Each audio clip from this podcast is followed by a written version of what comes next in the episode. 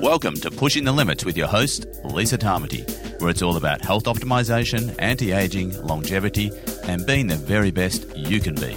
Brought to you by lisa tamati dot com.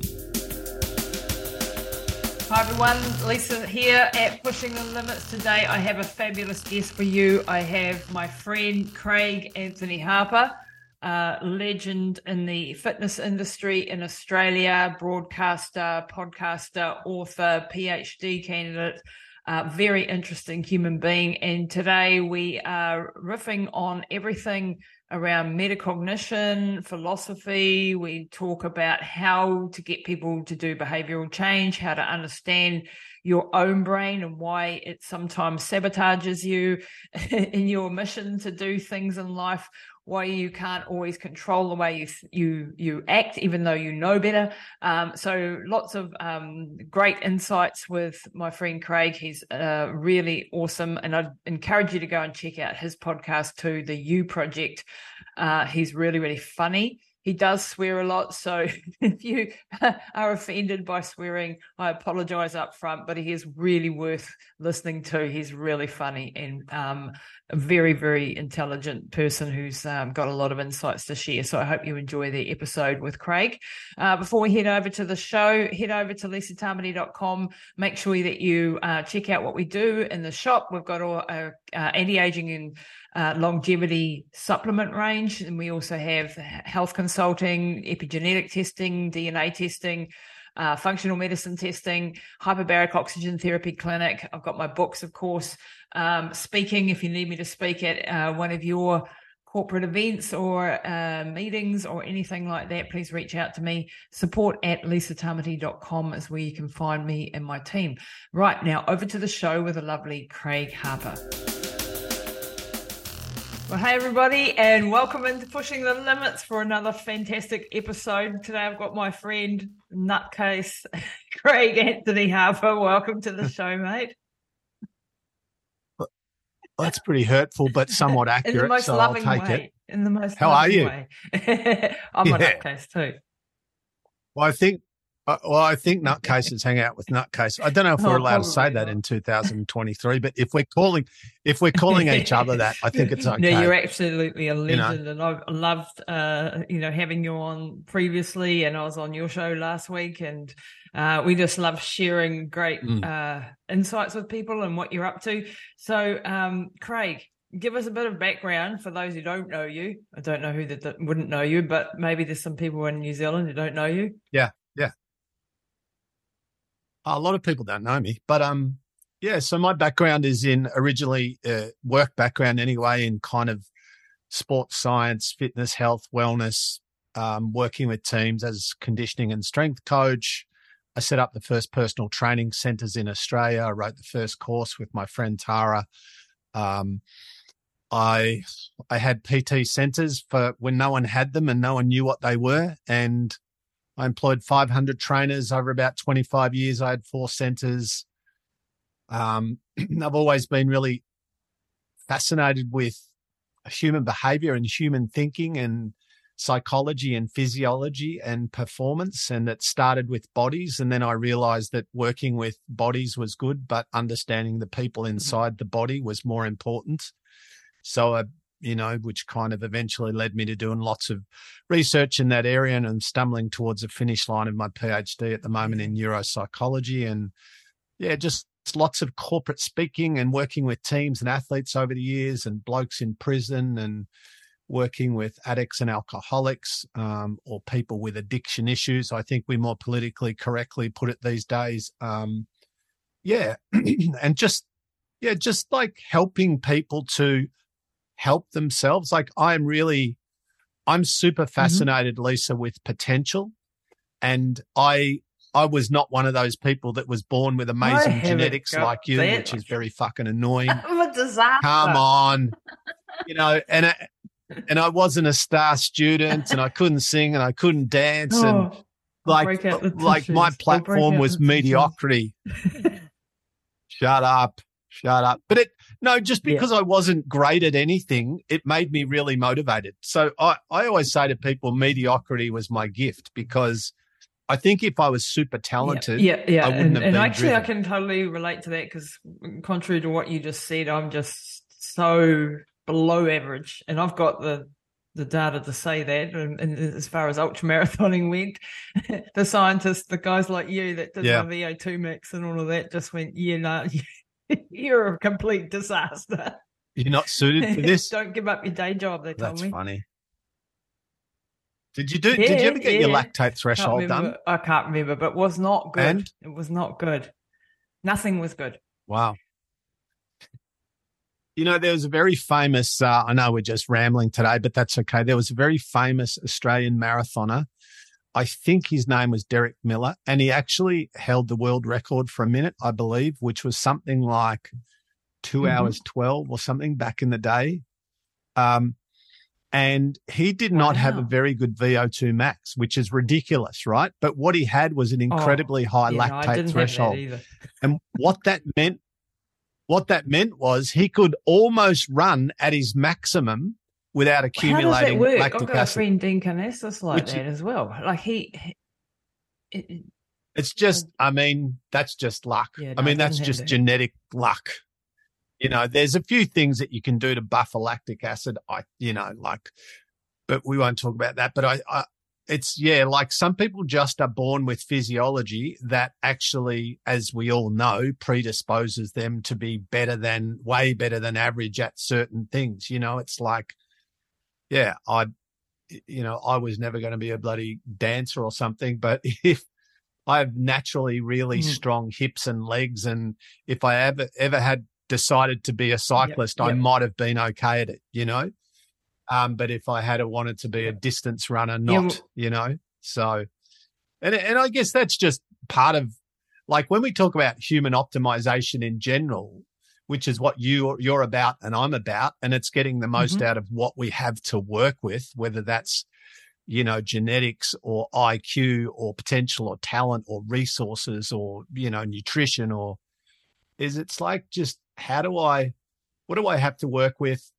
What do I want to do, be, create, and, and how how am I going to move from where I am to where I want to be? And for me, that's high, we were talking briefly before we went live about high performance, and and that's when I talk about high performers, I'm just mm. talking about people mm. who can get the most out of themselves, you know. And you're that, you know. And as you said, you don't have brilliant genetics, but you've done some pretty amazing stuff. That's high performance. My mum has had cancer three times. She's eighty-four. She's soldiering on. She's a weapon. She's a high performer for what yeah. she's got to work with. Your mum too, you know. It's like, we're not talking about winning a Nobel Peace Prize or an Olympic gold medal or curing cancer. We're talking about you, the listener. What do you have to work with, and and what can you do with what you've yes, got? Because that's that. really and the best question. It's about being the best, and that's part of my tagline, being the best that you can be. And, and bringing out the most in, in people that yes. you're working with and yourself, hopefully, and and living life to the to the absolute full. And I think, you know, like, what I love about you is that your ongoing curiosity has now led you in different paths than where you started from, and, you know, physiology and sports and all of that sort of mm. stuff and performance, to now doing a PhD at, how old are you? Like, I don't know, twenty-seven? I just turned sixty, and you're yeah. doing a PhD. That's just epic. I know, dude. Um, and that just shows, you know, like, you're not like going, oh, I'm sixty, I'm buggered, I'm old, I'm, I'm, I'm, I've done my bit for the world. I'm, I'm, um, you know, you're just going harder. That that could be the title of your show today. I'm sixty, I'm buggered, I'm and old. You're not, like, this is the thing. That's a role model for me. You're only a couple of years ahead of me. Um. And it is, like, when you think about sixty-year-olds when we were kids, the people that were, you know, like my grandparents and things at that age were old. And now we're really, like they say, the sixties yeah. a new forty type of thing. Um, well, I, I think, you know, and I'm not saying this because I'm sixty, but I have all, you know, from when I was twenty, I was fascinated with how people age and the way that we think about age. And of course we can't alter our chronological age, of course. So I can't wake up tomorrow and be thirty or forty or fifty, but, you know, so there's the inevitability of chronological aging, but there's the yeah. variability of yeah. biological aging, how we age, how my body ages and how my body works at whatever chronological age I am. And we all know, we all know fifty-year-olds who are young mm. and forty-year-olds who are old.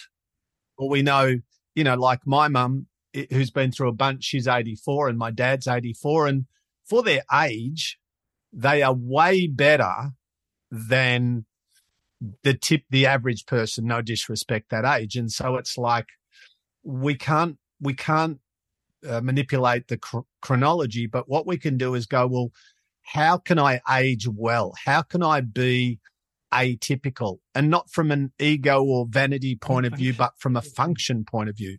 And I know that like it, me doing a PhD, I started when I was fifty-six, right? And I'll hopefully finish in about twelve months. So when I get my mm-hmm. doctorate, I'll be sixty-one, right?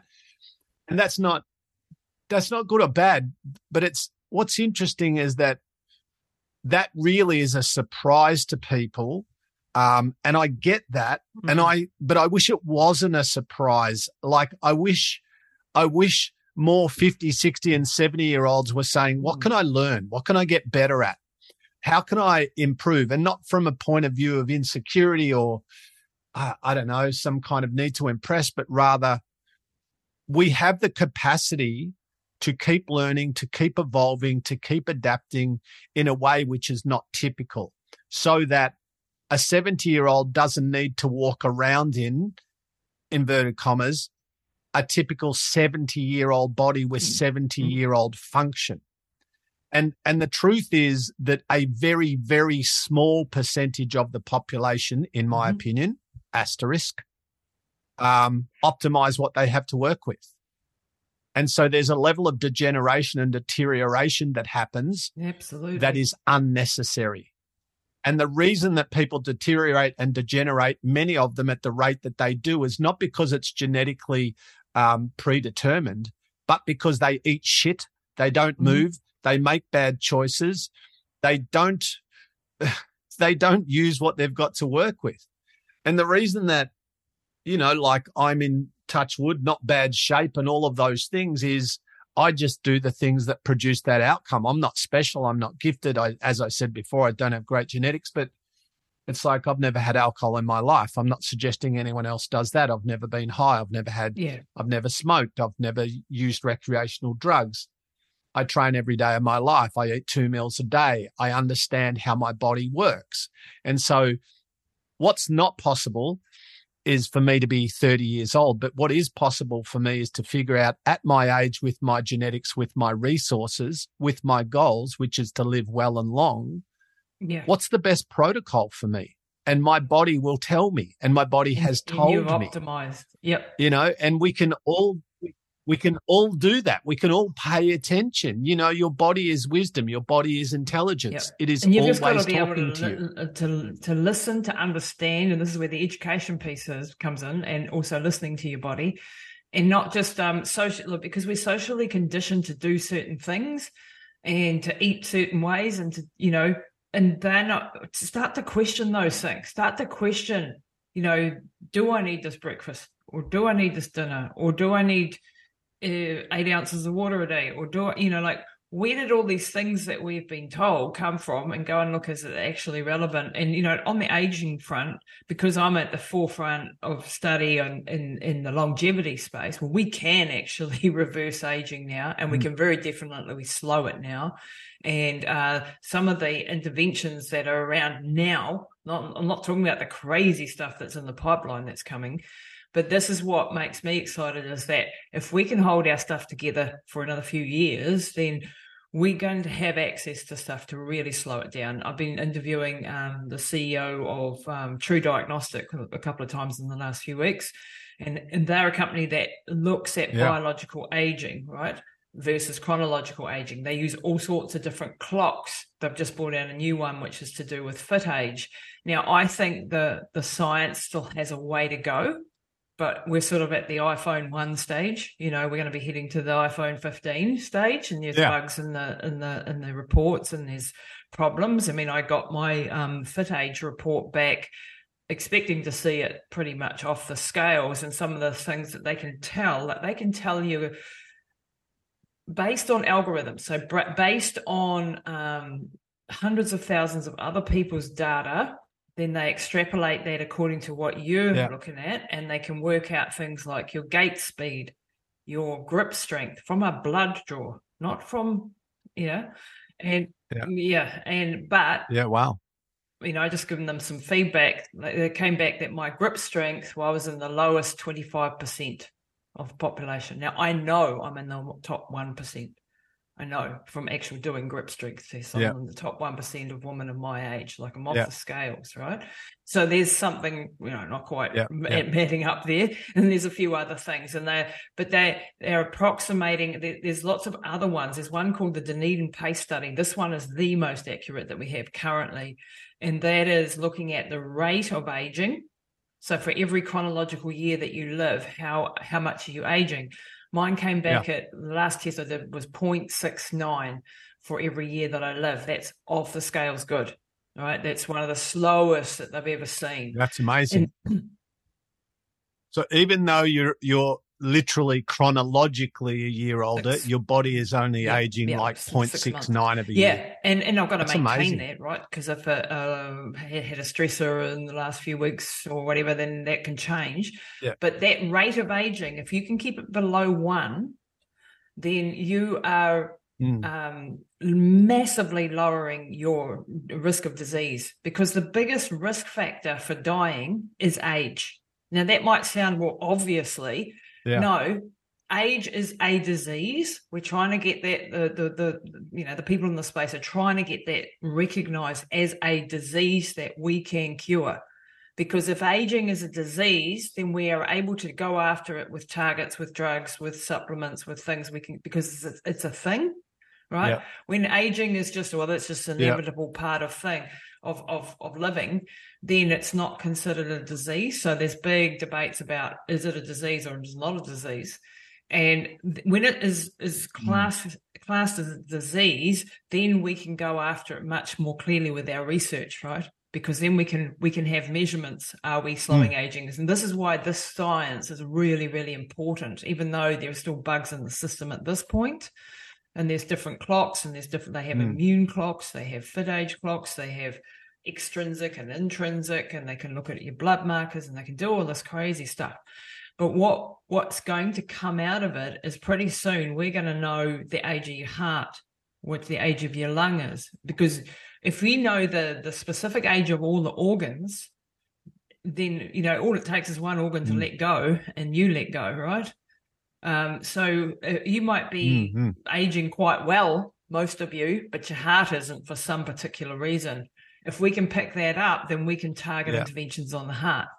And with some of the testing, they can already mm. tell that there's something going on with this person. Like when we do the immune age testing, we can go, whoa, there's something going on with this person, and send them off for further testing. And then they have been able to pick up people with cancer or whatever, because they've been able to get early stage information. And this is really, I'm excited for how this is going to develop in the next couple of years. I'm, I'm offering the testing now in my company and what I do, and it, we're just learning how to interpret mm. the reports. And it's very, it's, a, it's an exciting, evolving space. But the most important one at the moment, I think, with two, the immune age and the rate of aging, if you can get those in a, in a good place, then you're really going to do well. If in like, If we can reverse the age of the population of the world by just seven years, so you as a fifty, uh, uh, mm. sixty-year-old, if I, if you actually came back at a chronological age of fifty-three, we would drop your risk of all diseases, of all mortality by fifty percent. And seven years is not mm. impossible. That's actually quite doable. Mm. Yeah, mm. I might have got stats wrong, Amazing. but it's like two yeah. years. Um, is going to have a massive impact. If we can just reverse your aging by two years, and we can do that, you know, like you can do that with interventions. So this mm. is where um, we we we optim like you and I are optimizing our lifestyle. You know, probably well for me, it's stress. It's the one thing that I haven't got under control. Um, yeah. You know, the diet, the lifestyle, the exercise, all of that sort of stuff, the sleep, optimizing mm. all of that. Um, but then we're still aging, right? But when we can start to add in a few of these other interventions, you know, um, that uh, have to be personalized to you, but my my my regime is pretty extensive, for example, you know, like I'm on things like rapamycin, mm-hmm. and um, I was just swapped metformin for mm-hmm. berberine, because I think that's actually a better option. And you'd think, why the hell would you be doing that? It's because I know the data around blood sugar regulation. You know, I know I need to be on top of my blood sugar regulation. Mm. I know that I need to get rid of senescent cells. Mm. So I've done my research and I do things for me, um, in conjunction with doctors, by the way, um, some of those things. And then other interventions which are um, not medical interventions, but that I can just do as Joe Citizen, um, you know, that we can all put into our mix, like, you know.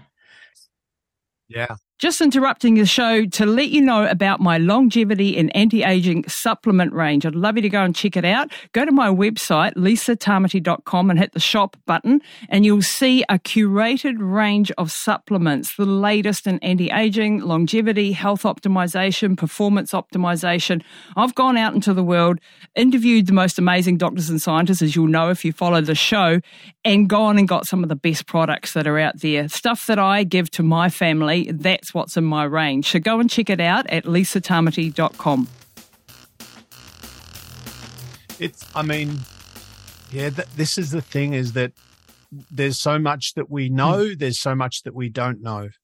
And, and, you know, it's like you, you are very much N equals one. You are the, you are the, the researcher, and you yeah. are the participant in your own study. And we can all do that to an extent. Um, and it's that the, The stress and anxiety one is really interesting, because that brings the psychology mm. into the realm of the physiology, you know, because thoughts have thoughts, uh, which are non-physical things, yeah, have that. Physical consequences, you know. So, you know, uh, thinking affects emotion, emotion affects physiology. And, and this whole idea of, I talk to people about this a lot, Lisa, the way that we create our own experiences, you know, and on a physical level, that's like if I, for example, right now, and I'm home alone, but if I think that I hear someone outside the door that's behind me, and I have this mm-hmm. thought, oh, I'm in danger now, there is a threat, you know, but, and by the way, there's nobody there, but I think there is, and I believe there is. Now, that's just a construct. That's a thought, mm-hmm. an idea, a story. It's not real, though. But if I believe it's real, then within a short period of time, now I'm in a state of a physiological state of stress or distress. So elevated blood pressure, heart rate, adrenaline, cortisol, all of these things. And my body yeah. and I, all of us, we are now in a stress state that I created with a thought, despite the fact that the situation I'm in doesn't require me to be elevated or stressed or hypervigilant or my sympathetic nervous system to be activated. All of that's happening, and all of that happened unnecessarily, and it happened because of me. And so trying to understand the relationship between my mm. mind and my body for good and bad. You know, there's an area of research called psychoneuroimmunology, yeah. which talks about what's happening yep. in your mind and your immune system. And we know, if we break it down in simple terms, like if you love your dog and you lie on the floor with your dog and you're cuddling your dog and there's a whole lot of licking and hugging and love, and now you're changing the biochemistry of your brain, and that's influencing the rest of your body, and now you're calming the farm, and your parasympathetic nervous system is switched in, sympathetic nervous system switched, and right, and that's just yeah. from fucking lying on the floor with your dog. But conversely, if you're scared of dogs and a dog comes up to you, the opposite's going to happen. Now, all of these are individual responses to a particular stimulus. You know, I wrote an uh, I wrote an article yes or a post yesterday about, and this is just a funny thing, but about um, essentially that my point was the way that we create our own experiences. You know that I swear a fair bit, yeah. right? And I swear in my podcast. I swear in my writing. I've got a book that's got fuck on the front cover. You know, it's, and that's my biggest selling book. But what's interesting to me, and it's not about swearing, it's about thinking, and the byproduct of th- thinking is that I can say fuck. One person thinks it's funny. One person's amused. Another person doesn't really notice it because they swear like me. They shrug their shoulders. Someone's thinks it's probably a bit appro- inappropriate yeah, and someone yeah. else is deeply offended, right? But all of those responses, yeah. one, they're real for the individual, but two, they're created by the individual, not by the word. And then, and then you go, oh, like I am literally creating wow. this state of offense myself because of my story mm. about that particular stimulus, the stimulus in this case being the word fuck, right? Now, it's it's just, and all that is, is an exercise in metacognition, which is to think about how I think, to think about how I respond yep. to how I think, and then to think about what is the role of my thinking in my health, which nobody thinks about. And then we talk to people like Professor Jeffrey Rediker, who I've had on a couple of times from Harvard Medical School, who talks about yeah. spontaneous healing and placebos. And and you think about, oh, fuck, my mind is a really powerful variable in my health. My psychology has a huge impact on my physiology, but I don't know how to manage my fucking mind because I'm the world champion overthinker. I'm a gold medalist, you know. It's like I don't yeah. manage it. It manages me, you know, so trying to think about, and me me saying this doesn't give anyone a solution, but it's just opening the door on, oh, okay, so I am not a body and I'm not a mind and I'm not a bunch of emotions and I'm I'm all of it. Like I'm yeah. all of it all of the time. You know, so yes, you know, we can have somebody who, let's say in some alternate reality, they've got the perfect diet, if such a thing exists, perfect amount of sleep, perfect amount of hydration and exercise program and everything's perfect, but they can't manage their mind. They're constantly putting themselves in a catabolic state because of stress and anxiety that's self-created and da da da. Like you can manage anything, but if you can't manage yeah. your mind, you can't be well. So that's, you know, this is that understanding of you can get great diet, great sleep, great exercise, but if all day, every day, you're you're sending yourself down a cognitive mm. rabbit hole of doom and gloom, that shit's yeah. going to come back I to bite you on the arse. That, you know, like I personally do struggle with, um, and I think a lot of us do. you know, like I think, hundred. Well, that makes that makes you normal, not bad, not broken, not weak. Yeah. That makes you completely normal, and it's just. You know, I work on this a lot with people it, it, is that just that, how do I manage me? Because if you can, ma- I believe that for those of us living in mm-hmm. relative first world comfort, and by that I don't mean rich, but we've got food, we've got security, we've got lighting, we've got heating, we've got cooling, we've got a bed, we've got a few bucks. I think beyond that, our biggest challenge is managing our mind because your mind is basically U H Q. Your mind is where all your choices, decisions, actions, reactions, interpretation, data processing, that's where all of that emanates from. So like nobody accidentally eats junk food. They choose it. Nobody accidentally doesn't work out. They choose that. And so it's thinking about how does my mind intersect with my behaviors and my outcomes? And then how do I, you know, I reckon if we all just spent If our biggest project for the next year mm. was learning how to self-regulate with our mind, how to turn down the crazy, how to turn down the overthinking, how to stop saying yes to things we should say no to. You know, it's like how to stop being the fucking chronic people pleaser, how to yep. stop exhausting yourself. Was this meant to be a counseling like, session? We are... That's so well, true. I mean, but it's true. Like, it's nice to be not like you're a nice person. I'm a nice person. And sometimes I'm a prick, I guess. I try not to be, but, but my one of, I know for me, for example, mm. I have to have a purpose bigger than me Mm-mm. because otherwise I'm a selfish prick, right? So I need to help people. I need to serve people, but also I need to know when to go, nah, nah, because it's nice to be nice, but it's not mm. nice to be an emotional doormat. And every second person, especially women, because women are amazing and kind and generous and selfless, it's nice to be nice, mum, but it's nice to look after yourself because if you are always giving and never getting, you're going to be a three out of ten emotionally, mentally, and physically. And then you not only can't you be great for you, you can't be great for anyone else. And people think when I say you need to prioritize you that I'm saying you need to be selfish. I'm not. I'm saying you need to be smart. You need to look after, yeah, you need to care for your family, protect them, all of that. But you also need to, I think sometimes, you know, turn down all the science and everything for a moment and the research and all of that's great, but just go, all right, just me. What do I know? What's working in my life? What's not? Is this relationship working? Is this behavior working? Is the way that I do money working? Is the way that I eat? Is it working? Is this job working for me? Is this like our life is always giving us data.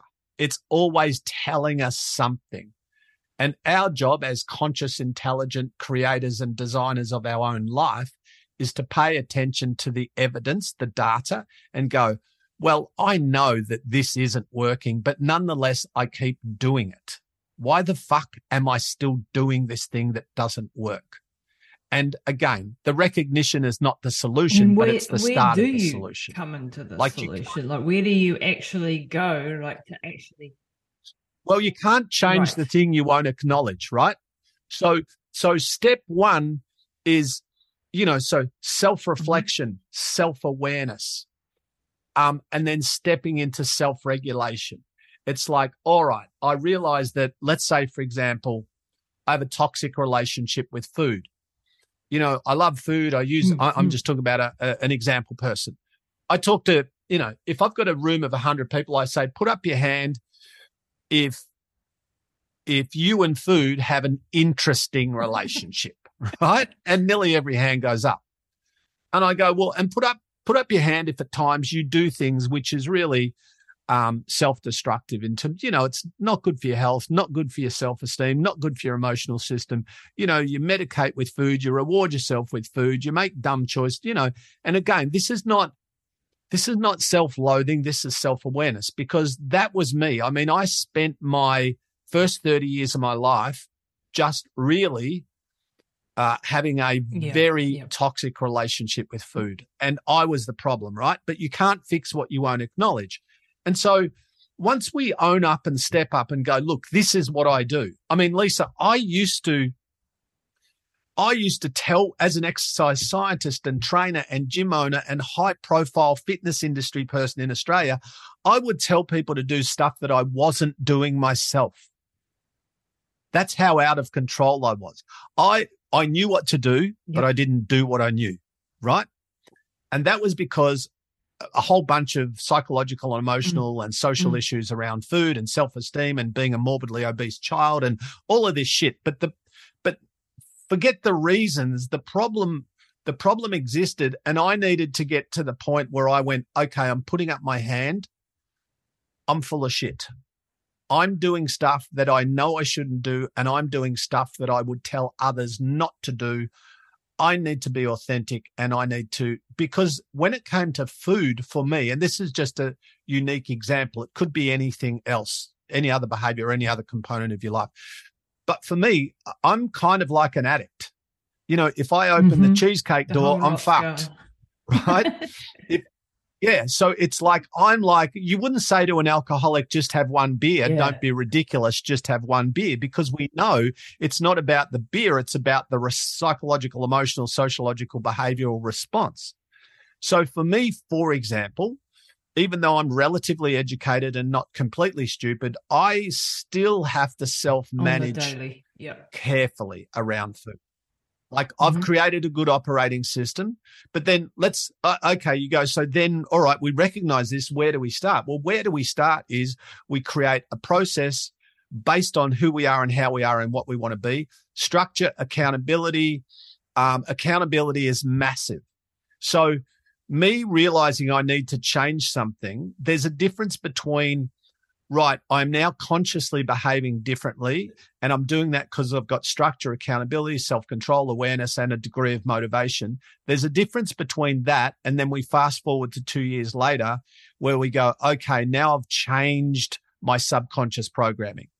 Now this thing that used to require discipline, self-control, and inspiration, it doesn't anymore. Because this is just how I am now. Around it. So for me, the yes.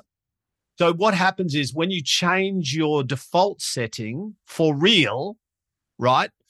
Then then you do those things on autopilot. So now I, I don't really struggle with food, but I just need to be wise. But I eat breakfast, I eat dinner, which is not a recommendation for anyone. That just works for me. So my life is quite um, yeah. Yep. uh, repetitious in a way, in a way. But that repetition, that program yep. works for my body and my mind. And so that's, you know, with everything, whether or not it's what job do you do, what kind of relationship are you in, what kind of lifestyle have you created, uh, what do you put in your mouth, you know, what supplements do you, like all of these things are variables that we need to figure out how we best operate in relation to that component of our existence. Because just because Lisa takes A, B, and C doesn't mean Craig should take A, B, and C, because I'm not you, mm. you're not me, I don't have your body. You know, so that's why at the very best conversations like this are yeah. a starting point for people. Of some things there.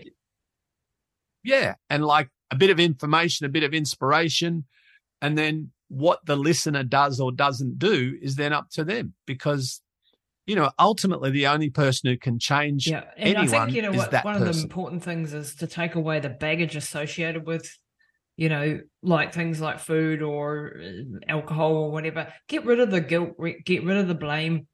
Try and look at where the heck this came from.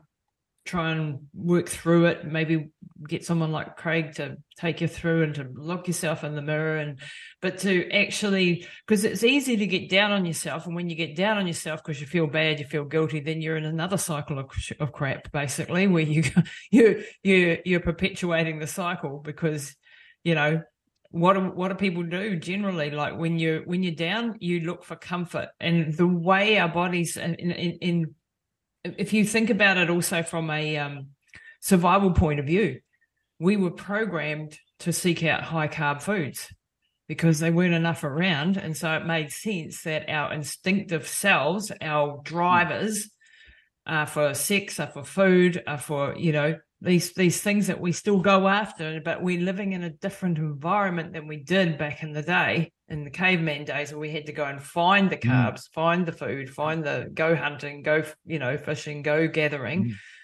Now we have it on every street corner, but we've still got those instinctive drivers going on in the background. And then we've also got all these genetic predispositions. Yeah. And so, like, we're complicated. Well, we're complicated. And so taking the blame out of the question, I think, is important.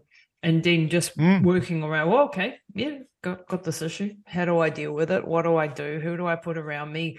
What little, and then the other thing is that, you know, that making little changes at a time. If you overwhelm yourself from this day forward, yeah. I'm never, ever going to touch a drop of alcohol again. I'm never, ever going to have one chocolate bar. I'm never, ever. You're doomed yeah. to bloody failure, really, because you've just set yourself up for a massive yeah.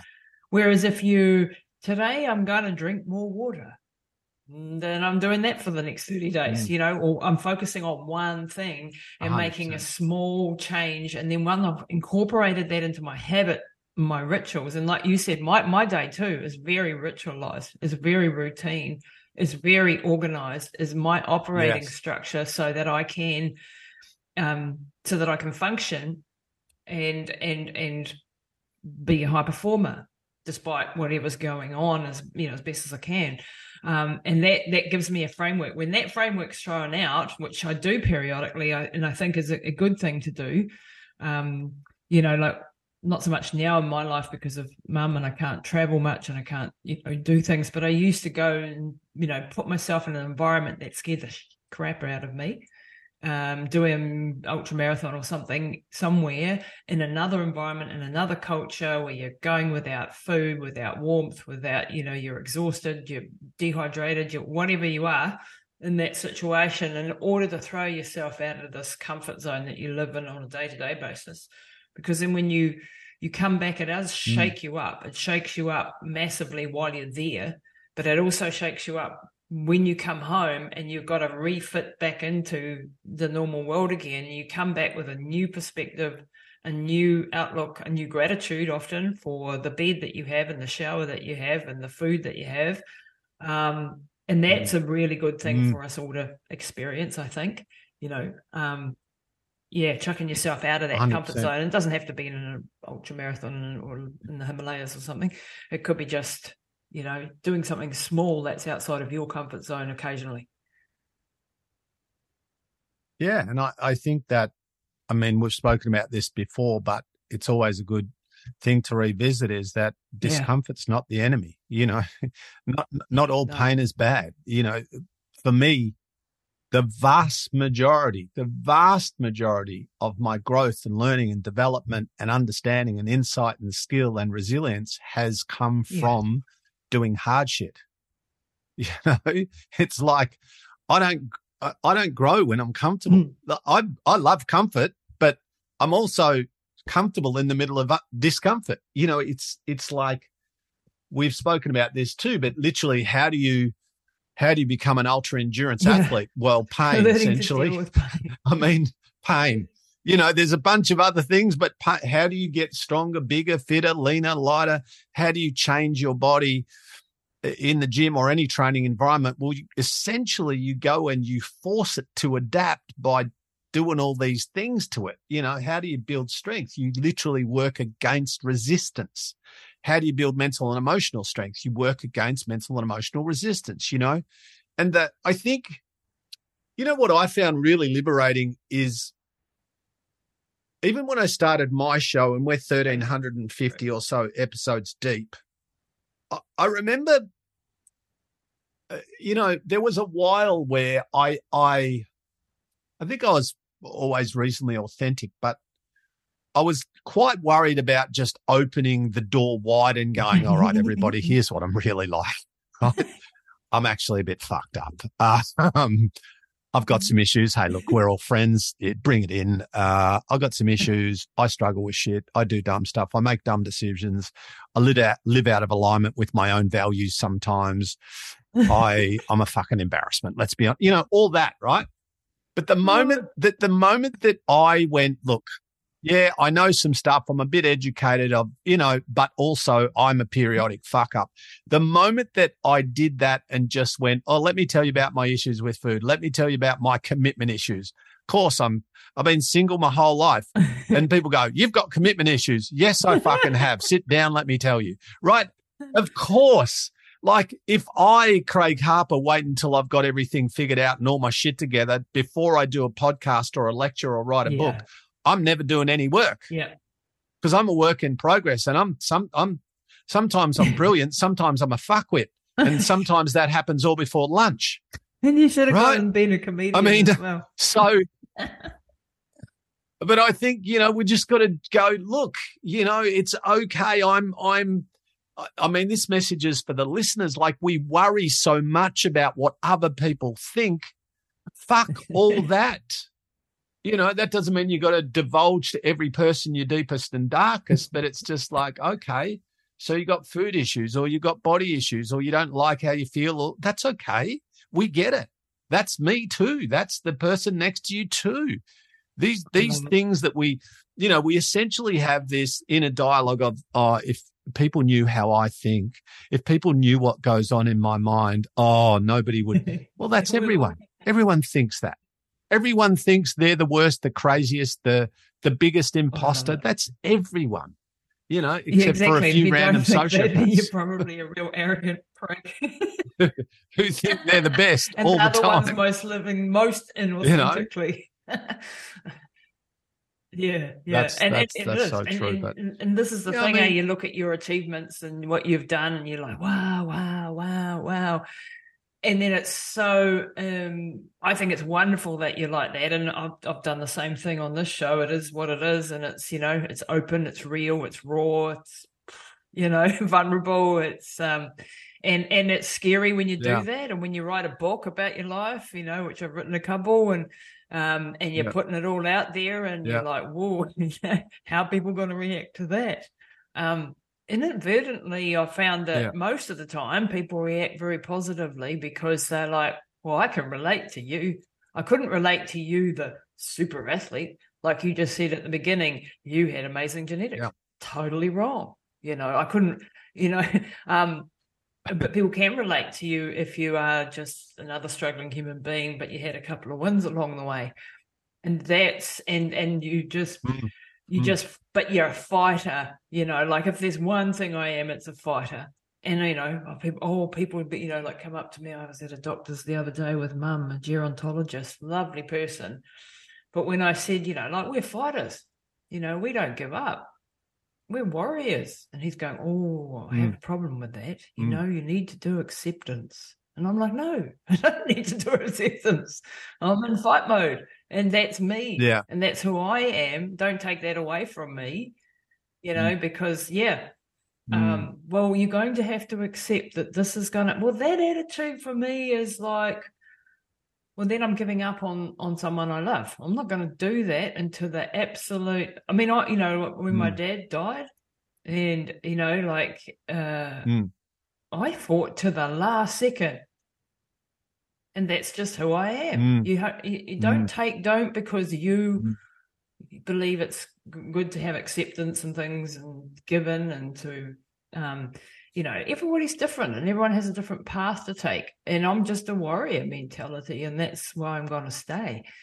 I don't want to apologize for that.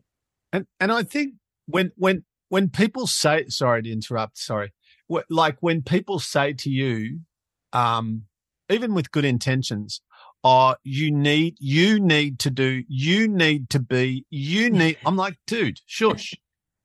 Like that, that's okay that you think that. And, and that's, you don't, but don't tell me how I need to think. Don't tell me that the way you see it is the way I should see it. And oh, I totally. understand Lovely where person. that guy is coming from. I understand it. I get it. And, and like, it's, you know, understanding how other people think doesn't mean agreeing with how other people think, by the way. And understanding how others think, which in mm-hmm. psychology is called theory of mind, is a fucking really? superpower, by the way, everybody. Um, if you can understand how other people think, wow. you have a distinct advantage in life. But it doesn't mean that we need to agree with people, even if that person, I mean, it depends on the situation, of course, but but in general terms, day to day, it's we. people are always trying to impose their thinking and ideology and standards on others, which is why we have so many echo chambers and so much confirmation bias and so much finger pointing and hate. And, you know, if you don't, um, and, uh, you know, this is our belief and that's your belief, therefore you're the enemy, we're right, you're, no, it doesn't matter what, like you can think and believe what you want. That's cool. I'm not trying to change you. If you think A and I think B, we can still be friends. If you believe in this and I believe in, if you're an atheist and I'm a Christian or I'm a Buddhist or I'm a, uh, I'm a Muslim or whatever, and you, it doesn't matter.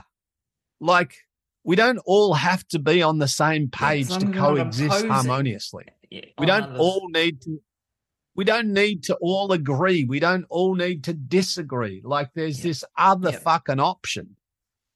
You know, yeah. I'm getting philosophical now, but it's like, I just see so much So much shit that happens in our world that is unnecessary. For the for the smarter species, we are overwhelmingly fucking stupid yeah, sometimes. I, I think the the biggest thing is, and I mean, even I'm guilty of this in my my clinical work, is you, you know, you've got someone who's sick that come to you, they've got some issues that you know some solutions for, or you you have a protocol or a thing that you want to try with that person, um, and it's really hard not to impose though your.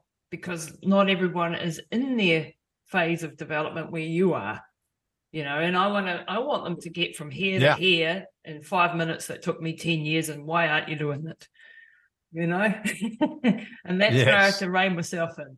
Well, that's because that's right. Because they don't think like you and yeah, that like you also have to realize, and I also have to realize, you know, that the way that you live and the way that I live, which is just two choices that we've made, that's the path we've taken, not better or worse or whatever, but it it for for most people, the way that you live and your journey and your story is quite um, exceptional and atypical. But for you, it's totally normal because you're you, you know, and there are things that I, like sometimes I will ask people that I'm coaching to do something. And to me, it's the, the littlest thing. And to them, it's like an insurmountable yeah. fucking mountain. Yeah. I'm like, really? But And part of me wants to go, yeah. come the fuck on. Like, this is a one out of ten problem. Yeah. You're making it a twenty. Relax, no. You know, but I can't.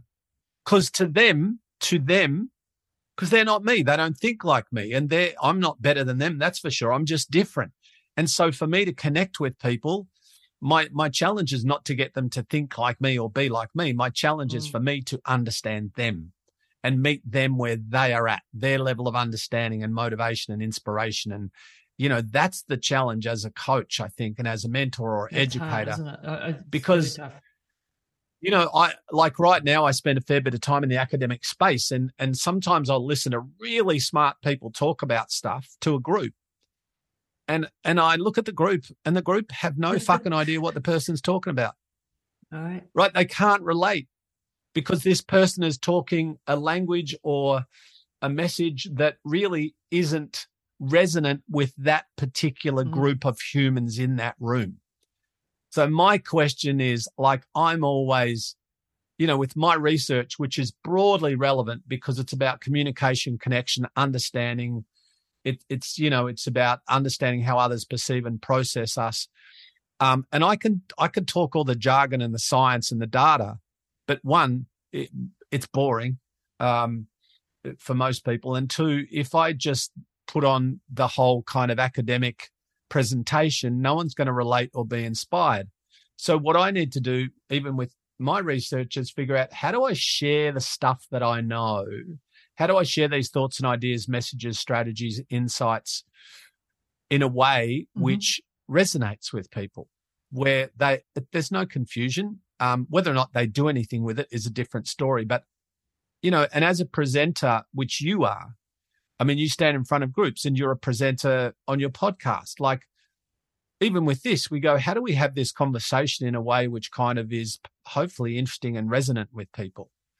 You know, because you and I could do a deep Mm-mm. dive into the shit we're interested in, and, and we'd be having a great time. And a lot of people would go, uh, uh, this is so boring. This is so doesn't interest me.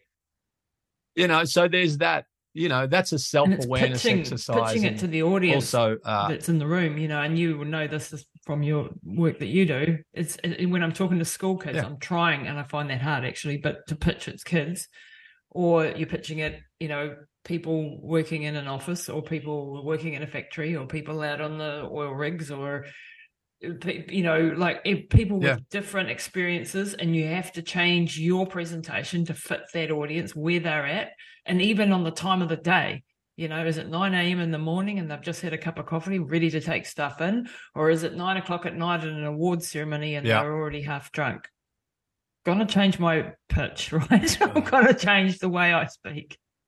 I, I, I don't do I don't do those things anymore. I won't talk to That's audiences terrible. that yeah, are drinking. Can, can be, can be. It is, it is, but I, you know, I've, I mean, I don't know how many would-be speakers, and but I think even for coaches and mentors in general, you know, like I, like you said before, you could have been a comedian or whatever, which I don't know about that, but I love humor, and the reason that I love using humor is because the moment that you can get someone laughing or smiling, mm. you've created an emotional connection. I love storytelling, because if you can tell a great story that's relevant and meaningful and brings people in, then you've created emotional connection. But if you are just delivering data, you're probably going to create more disconnection than connection. You know, so if you can share some important messages like you and I have today, while hopefully having a few stories along the way, a couple of insights, a bit of silliness, then hopefully we're sharing good thoughts and ideas and information that might be helpful for people, but also we're bringing them into an experience, yeah, which is nice to be too. in the middle of. It's a fun way to learn. It's yep. all of it's got to be all of that, because it's always interesting. You know, I always just I always get new well, insights when I'm talking to Craig. I mean,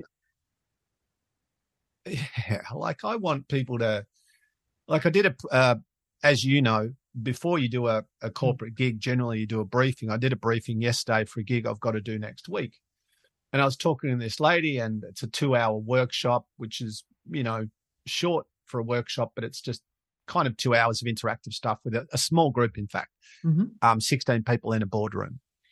And she was talking about what she wanted and the theme for the day and da da da da da da. And I go, yep. And then I said, but we've got to have fun though. She's like, what? I go, but we've got to have fun though. She, oh, yeah, yeah, yeah. Well, yeah, yeah. I go, here's the thing, right? I could deliver on everything you just asked me to deliver on. It could be mind-blowingly interesting. It could be one hundred percent relevant and accurate. I go, but if there's no fun, if there's no energy, if there's no stories, if there's no, like it's, it's a dud.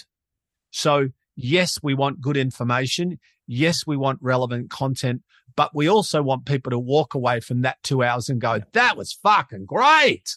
Let's get him back. You know, that's, we want that. Whether or not they get me back is irrelevant, but it's like, I want to educate, inspire, inform, connect, and, and, but I also want yeah. people to have a good time. Cause if they don't have a good time, awesome. what's the point? That. Because that you learn to when you're, when you you're know, having a good time. You don't just, learn when you're bored. Yeah. You know? Well, nobody wants a bloke doing no. a and fucking two-hour like monologue. Andrew Huberman, you know, the Huberman podcast, he says, like, the more adrenaline that you can associate around the learning, um, the more you it will imprint yes. and it will stay. So he recommends people go out for a run afterwards or have a cold bath or do something to give your body a bit of a shocker so that the, the memories stay. But you can actually yeah. incorporate that idea into what you're doing. So if you can get them laughing, connecting, responding on an emotional level, then they'll take the the, the insights in much better as well and keep them, I believe, than when you just present things in graphs and data and, you know, even though you're doing the same thing. But that's the skill one hundred percent that, you know, you, you're trying to develop as a as a presenter. Work in progress, um, so that you can make it engaging at the same time as being super educational. Yeah, and then you get them to stand up and go for a run out the door and go for a twenty-minute run. There you go. Or you stick them in a plunge pool. Yeah. At the end of your conference. Then they'll never forget you. Well, like I know, if, if, for example, in relation to this, if I, not that I would, but if, let's say I stood up and I talked to the group about childhood obesity, mm-hmm. which I could talk about, right? And you go, this is the graphs, this is the data, this is nineteen seventy, this is nineteen eighty, this is what blah, blah, blah, blah, blah. And people go, ah. Or I stand up and I talk to them about me being the fattest kid in my school. And I talk about my story and the psychology, the emotion, the physiology, the sociology around that, how I felt, what I did about it. People are in, and I'm still yep. talking about Beautiful. childhood obesity. Yep. I'm just telling them yep. my childhood obesity story. Yep. And people are much more engaged than, oh, here's some data, you know. And I think understanding that, that, you know, people worry so much about their content and don't even think about the connection, yep. Yep. you know, and the connection's more important. If you've got great content and no connection, oh, man, I'm, it's going to be a shit experience. I'm going to take that away. If you've got average content, If you've got average content, but mm. great connection, it's going to be a good experience. Everything that I do now and think about it, where is the connection? I'm not just delivering this piece of information, but how do I connect it to my story, my life, or some somebody's story that I can make that that that connection for people? Because I do think you, you yeah, I think I, I think I inherently do tend to do that, but it, you've just actually made that a thing for me. All right, I'll send you a bill. Thanks, You're welcome.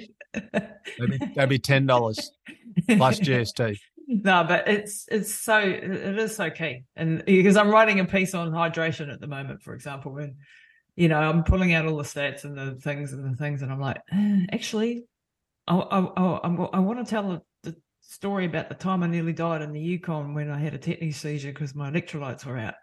Then that might get the point across more. Yeah. Electrolytes are important. Yeah, I would. I would start yeah, with that. I do. I would start yeah. with that, rather you know? than, you know, if you are one hundred fifty twenty kilos, you need X, Y, Z. And if you're fifty kilos in this temperature, you need that. Wow. And, you know. Just interrupting the show to let you know about our Patreon community here and the podcast at Pushing the Limits. We've been going for eight years and we really need your support to keep the show on air and free to everybody so that everyone gets this fantastic information uh, from all these great doctors, scientists, athletes, business people from all around the world. So we would love you to come and join us. You get a lot of exclusive member benefits when you do, but really it's about supporting the show and keeping it on air. And for a coffee or two a month, that would be fantastic if you can come and join us. You can go to patron dot lisa tamati dot com. That's patron dot lisa tamati dot com and check it all out.